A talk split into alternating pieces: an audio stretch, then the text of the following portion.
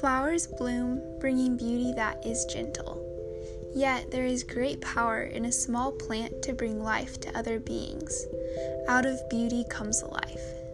The aim of this podcast is to hear stories of beauty and wonder from many people, backgrounds, and cultures, to hear how the Father's heart has been revealed to them. Let's learn more about our Father God through our brothers and sisters' testimony and receive greater life that He offers. Welcome, and thank you for listening.